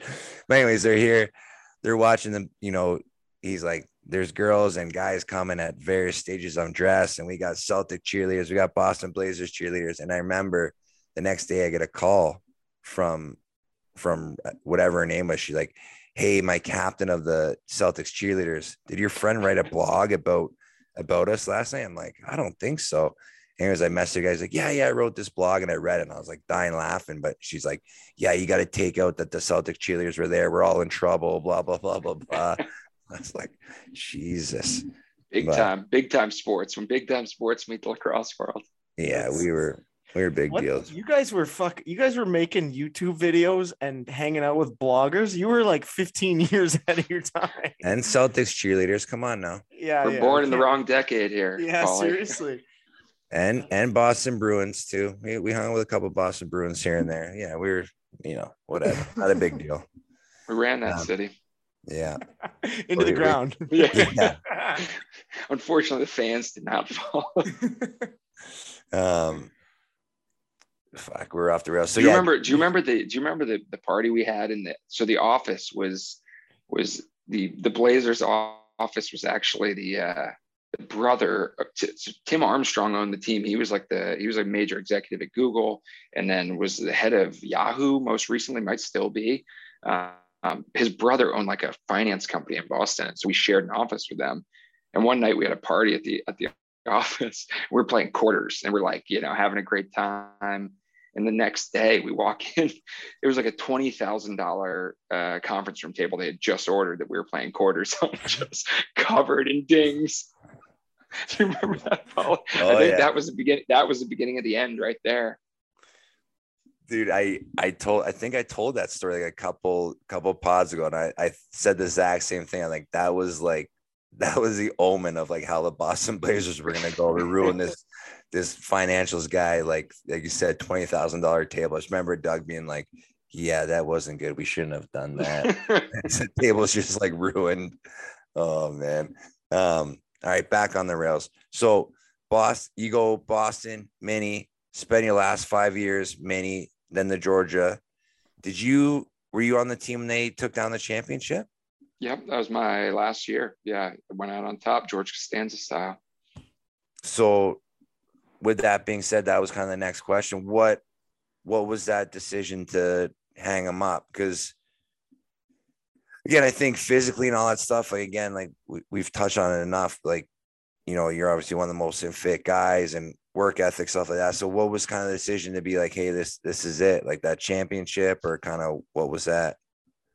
So my now five year old was born on the very first game. We actually played the Rush. The first opening game of the season was his birthday. It was January sixth, two thousand and seventeen. Um, and so I was in the I didn't go to that game. I was in the hospital, and then we had that run and it was it was amazing it was amazing and we won the championship. And i think you know it's a lot as you know like traveling when you have a, a, wife and a small child like it's it's a lot and it's a big sacrifice not just for you but for your family and and your wife. And i think i was just uh, i had i had a great run and i was like you know if we make an I'm also a role playing stay at home defenseman. I'm not they're not going to miss me too much. So I was kind of like, you know, I, I don't know that we're going to build this dynasty here. And if we do, I'm not going to be missed that much if they keep going. So I, I felt like it was a good time for me to, to kind of take a, take a step away and spend more time with my family. And um, it's just, it's just a lot. And I think I was, I had a, I had no regrets. I, I had like, I had gotten the fun of being part of an expansion program with the Blazers and had the experience that I had in New York. It's like, and then I won a championship. Like you can't ask for a better ending. And having such a good run, I'm like, it doesn't make sense to to risk anything. Why not go out on my own terms and feel really great about it? And um, you know, I think was there stuff I missed for sure, but that's where the broadcasting thing has been such a cool bridge to stick around the sport, stick around the guys, and not and not feel like I got hit by a truck every game. Was that the? Did you retire from the MLL the same same year? I did one more MLL season. Um, with it being, I was playing in Boston, and it was just pretty easy to get up there, and it's a little bit less taxing on both the body and the travel. So um, I was like, I'll give it one more year, and then after that year, I was my wife was pregnant with our with our second, and I was like, okay, I think this is it for me for playing. You heard it here first. Belisle just said indoors tougher than outdoor. Clip it, put it out, pump it out to the masses. I, I, I, won't even hide that. I'll stand by that. I'll I'll stand by that statement. It's uh, it's it's a different, it's a whole different game. But I at the end of ML games, I felt like I could play another one. You know, that day, the end of an MLL game, when you had back to backs, you're like, oh my god, I can't believe I have to play again.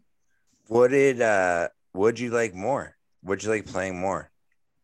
That is a trickier question. I think, I mean, honestly, it's like to play in Buffalo in front of 18,000 people is like there's nothing like that in the world. And then, and then at the same time, to play in Boston on a summer night in front of, you know, we would get 10,000 people at Harvard Stadium. Like that was a pretty cool experience too at the heyday of the MLL.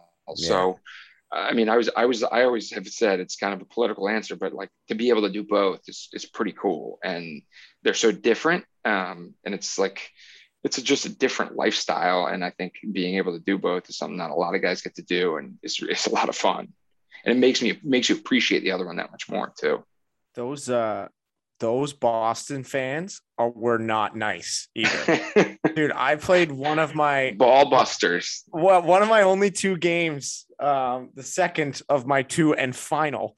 I played and I did obviously like I'm coming off first year with the Knighthawks. Like I'm playing just this weekend because they don't have guys. Cause that was when you guys were doing your run to the championship, I think would have been 17. So like Mackey, um, Ranagan, those guys weren't playing for the for the Rattlers. So I played no name bar on my jersey. So I'm stand and I'm that is just target central, right? Like 57, number, number 56. yeah. I was lucky. I stole number four, but it had no name bar on it. They're like giving it to me, like asking how much I paid to jump on the sideline. Like, does coach even know I'm here? Like, was was I the equipment manager and just stole an extra pair of gear? And I was like, you know what? I don't know if this field lacrosse stuff's for me anymore. yeah, there's no glass to separate the fans. Uh, uh, like there is in, in the uh, box. Yeah, it feels like they're right behind your head, just leaning over that big wall. But that was that's cool. That is a cool stadium to play in, though. That the Harvard Harvard on a summer night, like packed house. That was that was a lot of fun. That was a cool environment. Yeah, I'm Boston will always have a soft spot in my heart. Speaking of like uh Boston people being like nice, there was this world famous like pizza place near near like all in the north end called Regina's Pizza and uh, the one day, like probably again, like a Sunday fun day, it's like hey, let's order some Zaws, right? They're having beers. Okay, yep. I'm like, give me the number. I get the number.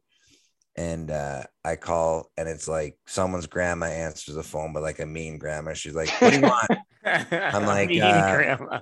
I'm like, uh, I like cut off guard. I'm like, I I like to order a couple pieces. She's like, yeah, okay, they'll be ready in five minutes, and hung up the phone.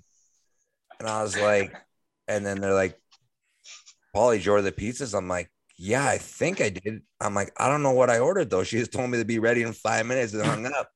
I'm like, I don't know if we're getting pepperoni, cheese, or what. Just that was it.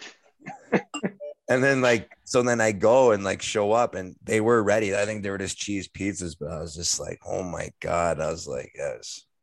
Not a lot of patience in the North End. Yeah. No, but uh yeah, that was funny. So the and then again, it's kind of to tie it all in, like you say, you make the jump into the booth and you know you're doing the colors. So how did that all kind of come about?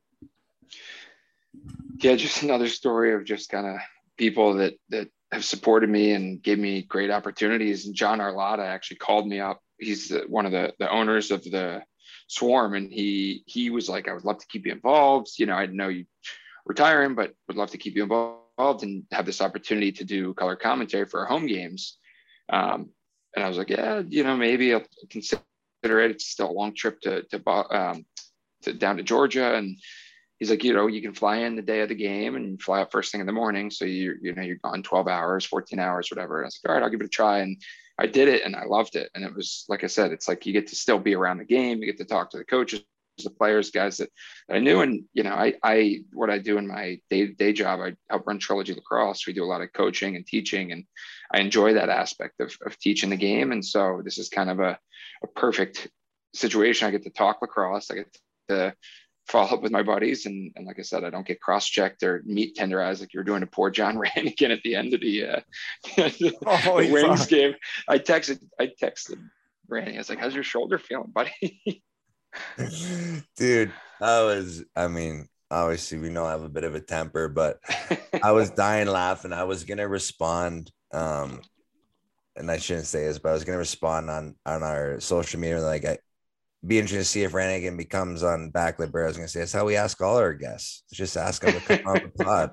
He kept saying no. Just beautifully says yes. I love it. Meat tenderizer. Yeah. Getting that thing medium rare. Yeah. I just I just didn't want him to beat me wide. That's all. I was just making keeping my guy in front of him. So, Cross check zone. You got to keep him out of there.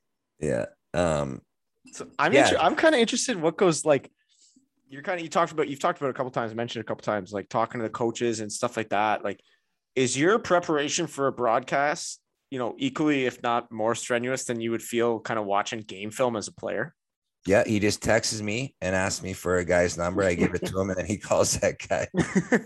Paulie has been probably is probably my number one source of contact info. Yeah. I had to text him for Johnny Who's number this week. Uh, it's it's.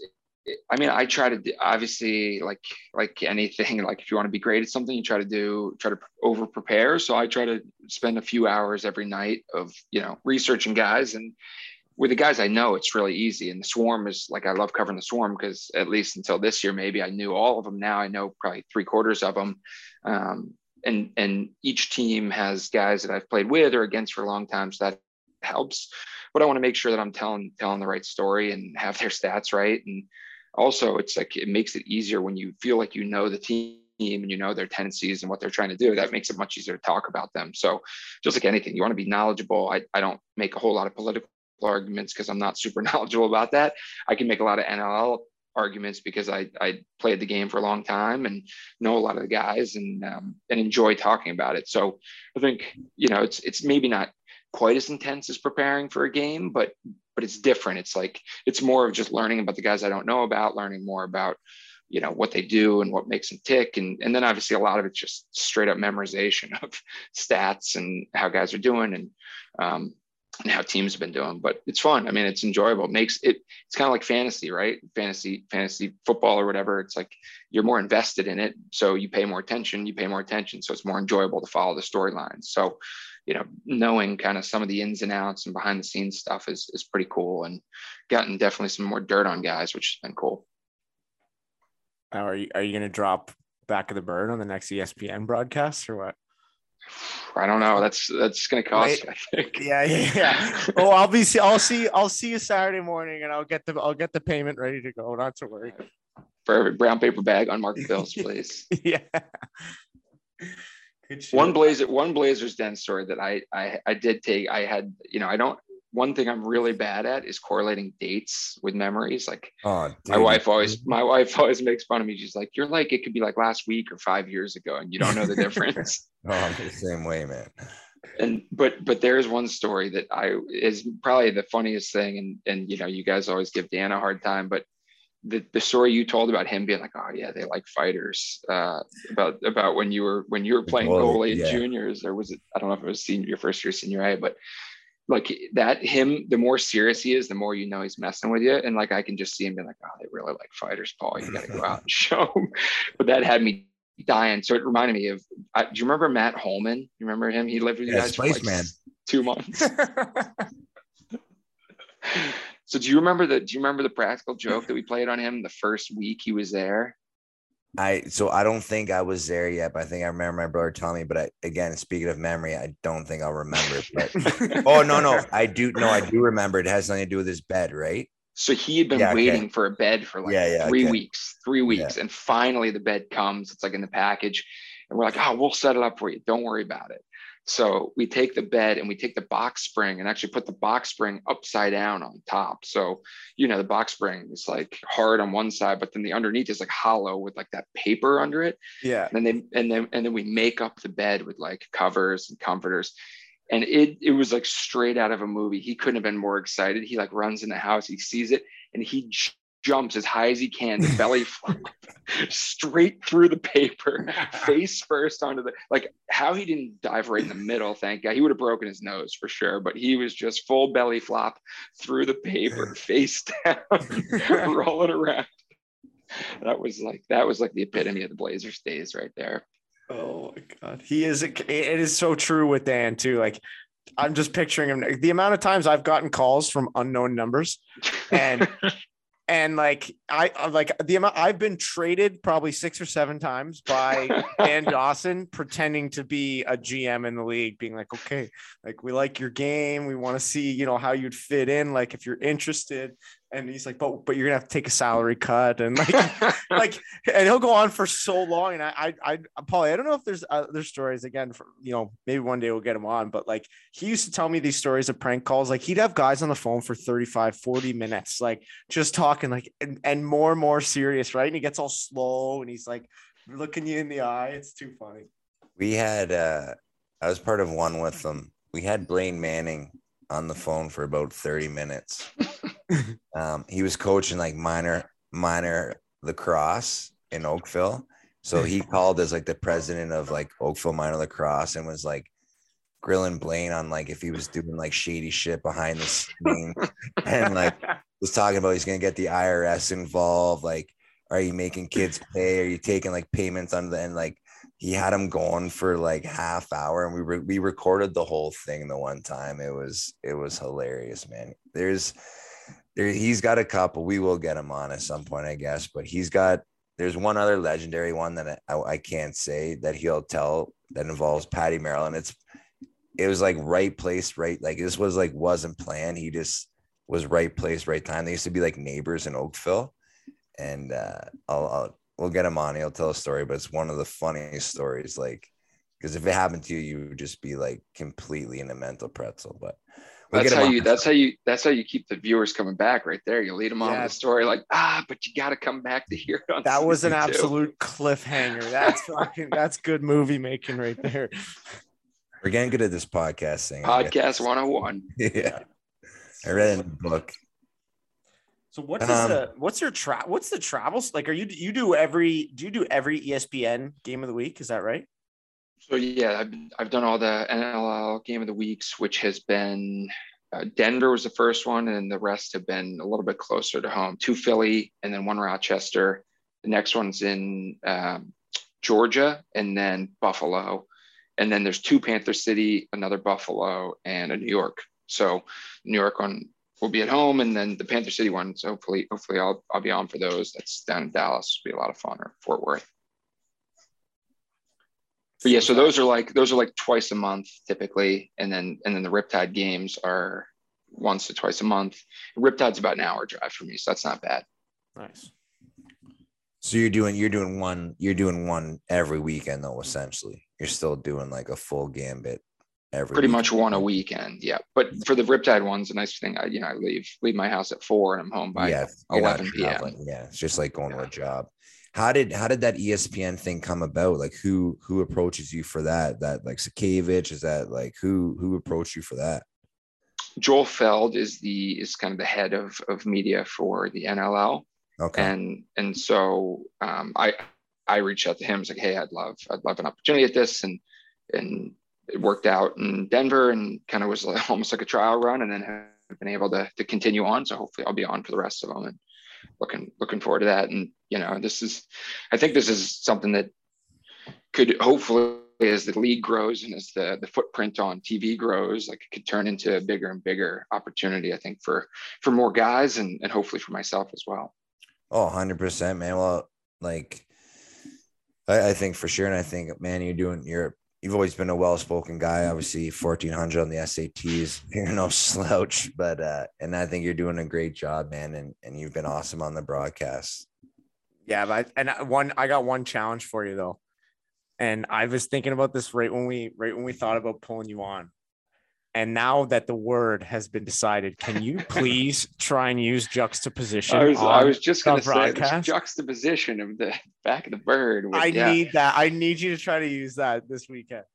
uh, Crep Alex Crepinsek was texting me trying to get me to trying to pop words into my broadcast at the end of. Uh, I did a double header. I did a Wings game at noon, and then I did the Riptide game at seven thirty. And so all the Wings guys were driving back up to to Canada, listening listening to the Riptide game, and he was texting me trying to trying to get me to say outlandish things.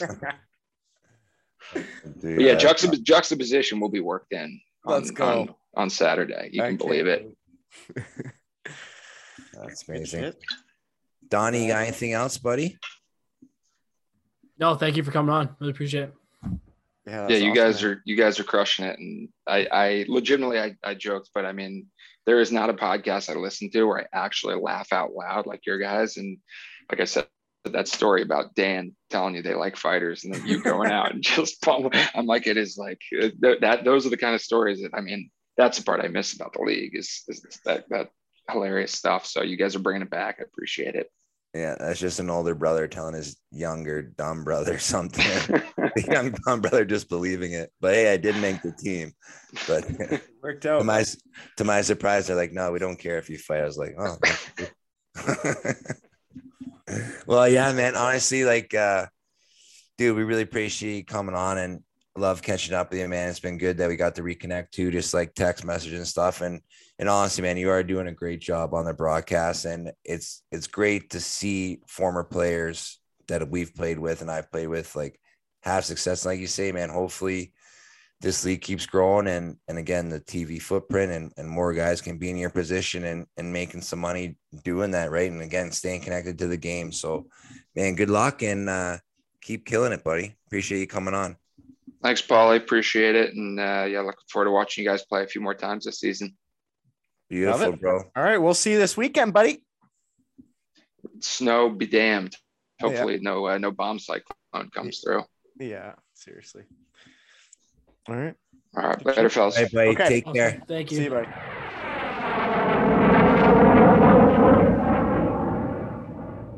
All right. Shout out to uh, Mitch Belisle there, the Lucky Penny Media interview of the week. Great chat, hilarious stories. I love the like the kind of like more old school stories. The Blazers Den stuff is just hysterical and um, pretty cool. Actually, Uh, obviously, I I mean I didn't know the stories really either out of Cornell, and I think those were uh, those are pretty touching, man. It's uh, that'll get you that'll get you know some jam behind the team and kind of moving and you know it's very unfortunate but you know pulling together is uh is pretty it's a pretty cool story to hear yeah i i had i never heard that story which is crazy like I, I talked to mitch obviously you know we were teammates 12 13 years ago but uh you know, I talked about him Cornell days, but that that never got brought up. Like that's something you would never forget. And honestly, I had no idea. It's kind of it's kind of obviously Donnie, you were going to talk about it, but I had no idea that was even a thing. Like with Cornell, and and you know, excuse my ignorance to Cornell players and, and fans, but I didn't even know that happened at Cornell. Like usually, you still kind of hear about that stuff,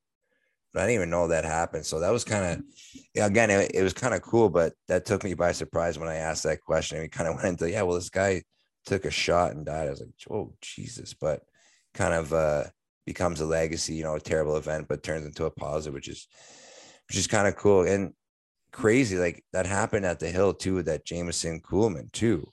And kind of the same thing. Like he's a big part of like the Jammer 45 classic and the number 45 has become a big thing for the hill. So, you know, very like two similar kind of freak accidents that two programs kind of have, you know, built the foundation on or rely upon to kind of create a culture, which is which is kind of cool.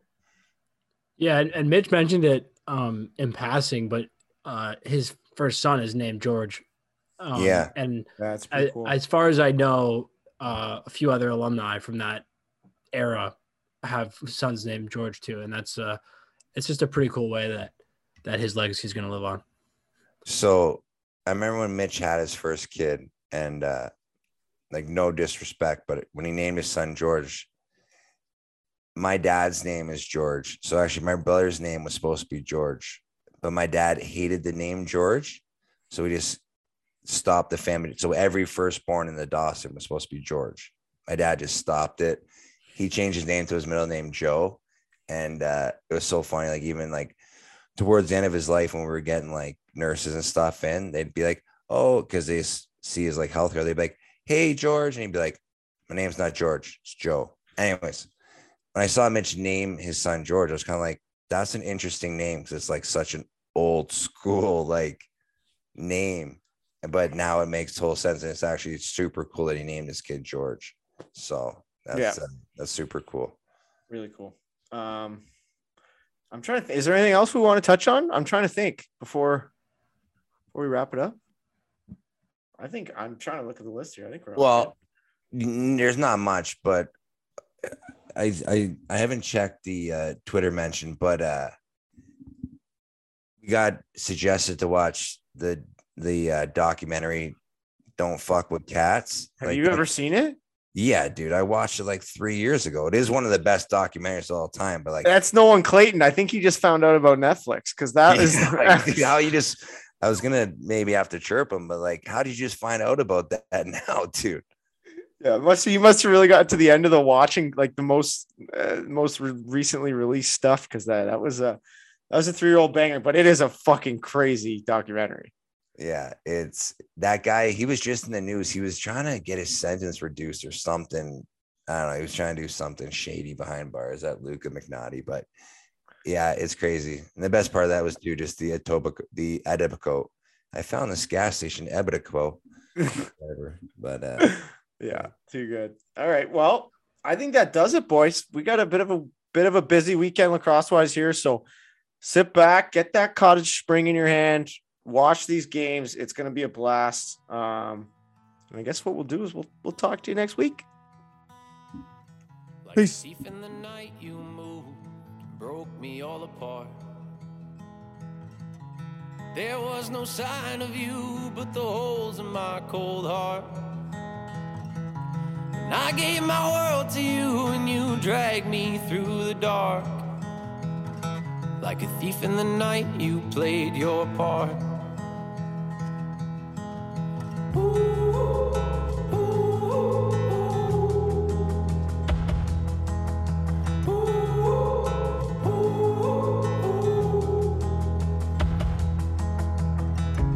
You were the drug I was, strength behind your grip. I hated the buzz on your hallucinogenic trip. Set myself free and you'd sneak up from behind. I was the monster in my mind. Get out, let me go. Cause I can't do this anymore.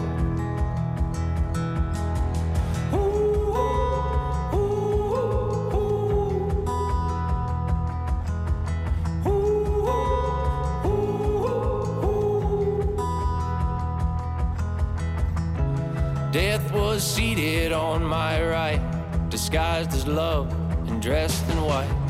Eyes as black as the winter night. Grabbed my hand and pulled me in. Said I'd never walk alone again. The beginning of the end.